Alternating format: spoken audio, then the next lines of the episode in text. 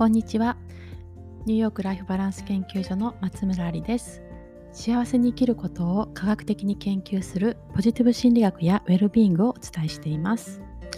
えー、今日は思春期4か条ということで、えー、最近私が感じた思春期の子供と関わる時の大切なことについてお話したいと思います、えー、その前にお知らせをさせてください。えっ、と今ね、2021年なんですけど、6月12日土曜日、マンハッタンで、6月13日日曜日、ウエスチェスターのスカーステールで、えーと、私がニューヨークを立つ前の、えー、強みの講座が決まりました。講座というか、イベントというか、ランチ会というか カジュアルなものですが、えー、集まった人たちで自分の強みをちょっとね、あのー見てそれを使って理想の人生を描いていくってことをやってみたいと思います。あとはね1年2ヶ月閉じていたニューヨークの、えー、ねニューヨークの人たちで会えたらなと思います。サロンメンバーも20人以上いるしそれ以外のね方たちもあのいるのでつながりをねリアルのつながりもね作れたらなって思っています。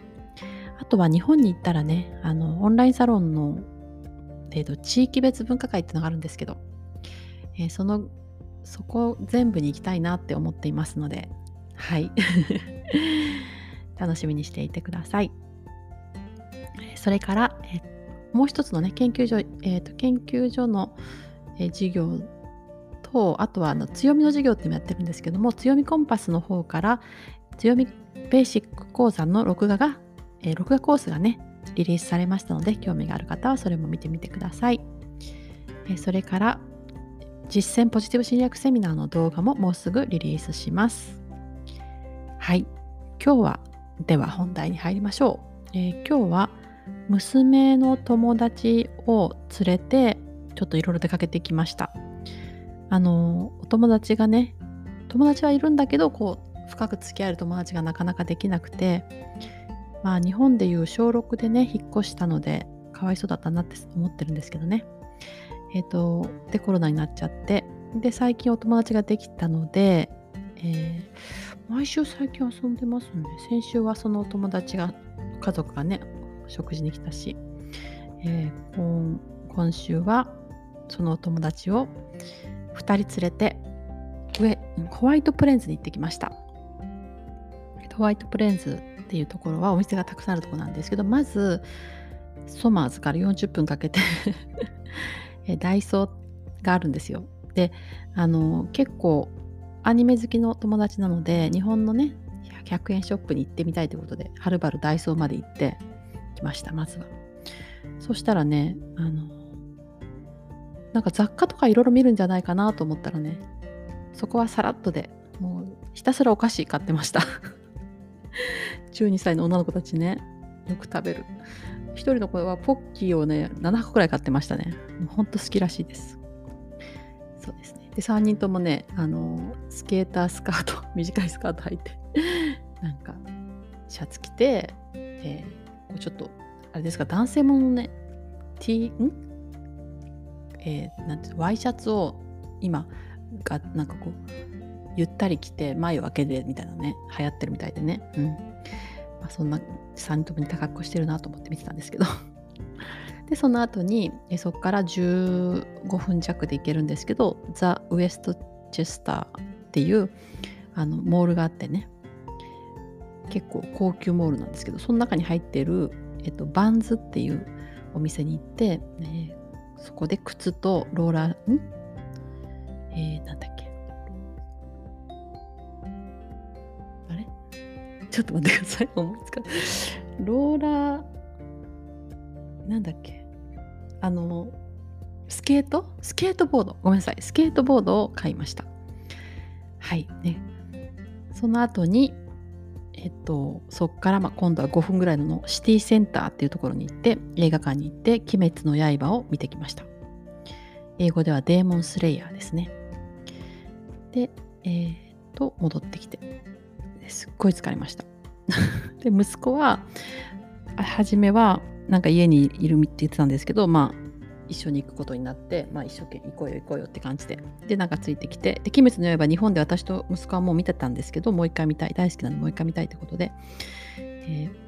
車2台で行ってね夫も行って。で私だけもう見たんでちょっと仕事してたんですけど。はい。まあそんな一日でした。で娘は友達ができてよかったなっていうのと、うん、まあでも3人後ろでずっと座ってて、まあ、1人の子がちょっとだけ距離がある子なのかもしれないんですけど、うん。ね、まだ何ていうのかな。そんなに仲いいって感じなのかな。でもやっぱりあの小さい時みたいにキャピキャピはしないなっていう感じがしました。なんかこうみんなでちょっとクールな感じで、まあ、そのそういう感じになるのかとかね。まあいろいろ考えてたんですけどで息子は友達誘いなよって言っても、えー、誰も鬼滅の刃好きじゃないとか言って、まあ一人で行ったんで、えー、こんな時にね、ゲームはする友達いるんですけど、こういう時にさっと誘える友達がいたらいいのになとか思ってました。っていう感じで、まあ、なんかこう思春期に子供たちが年子なんで一気に突入してもうあんまりにも変わってしまいなんかねこう理論的にはねまあ学者なんで思春期のことも教えてましたし理論的には分かってても実際来るとこういう感じなんだっていうのが今の感じですね。で、まあ、やっぱり子どもたちが落ち込んだり元気になったり落ち込んだり元気になったりするじゃないですか。で元気になると、まあ嬉しいし、ね、ちょっと落ち込んでたり暗かったりあの悲しそうだと私もなんかちょっと気が気分が落ち込むみたいな感じ、えーしばらくねここあったんですけど、うん、なんかねすごくね母のことをねまずね感じましたね。私が、20過ぎてからですけどねニューヨークに一人で行ってね、バイトしながら学生生活8年間ねアルバイトしながら週5日アルバイトしながら通ってた9時3時学校行って4時11時でねアルバイトして毎日そういう暮らししてていや母は辛かっただろうなって思いますね。よくあんな中で頑張って応援してくれたなってまあニューヨーク行くのは最初は反対されましたけどね。飛行機飛ぶたんびに落ちないようにって祈ってたって言ってましたから。まあだから私はきっとね今12と14ですけど、まあ、子供たち私が生きてる限り子供たちのことはこう時々ハラハラしながら見ていくんだろうと思うんですけどちょっともうちょっと心がタフにならなきゃいけないなって思いました。で、えっ、ー、と、マンハッタンに行った時にね、あの友達とご飯食べてたんですけど、まあ、彼女にいろいろ話をしてて、まあ、娘がねすごくこう自分が好きじゃないって思う時があるみたいでねとかって、まあ、それがちょっと悲しくてみたいな話をしたんですよね。なんかそしたらあのその子が「え13歳で自分が好きな人とかいるの?」とか言って。いると思うんですけどね。私たち13歳の時自分のこと好きだったって聞かれたんですけど。いや結構私も突っ張ってた時期ですよね13歳。なんか髪型とかも変わってすごく短くしたりしてましたけどね、うんまあ、だからアイデンティティのやっぱりね社会と親に合わせてきたアイデンティティから自分っていうのに変わっていく時の今はそういう難しい時期で何て言うのかな、うん、こうずっと明るくね笑顔ので幸せな子供でいてほしいっていうなんかそういう期待みたいなものをねあの外せたらいいなと思ってるんですけど、まあ、それでもね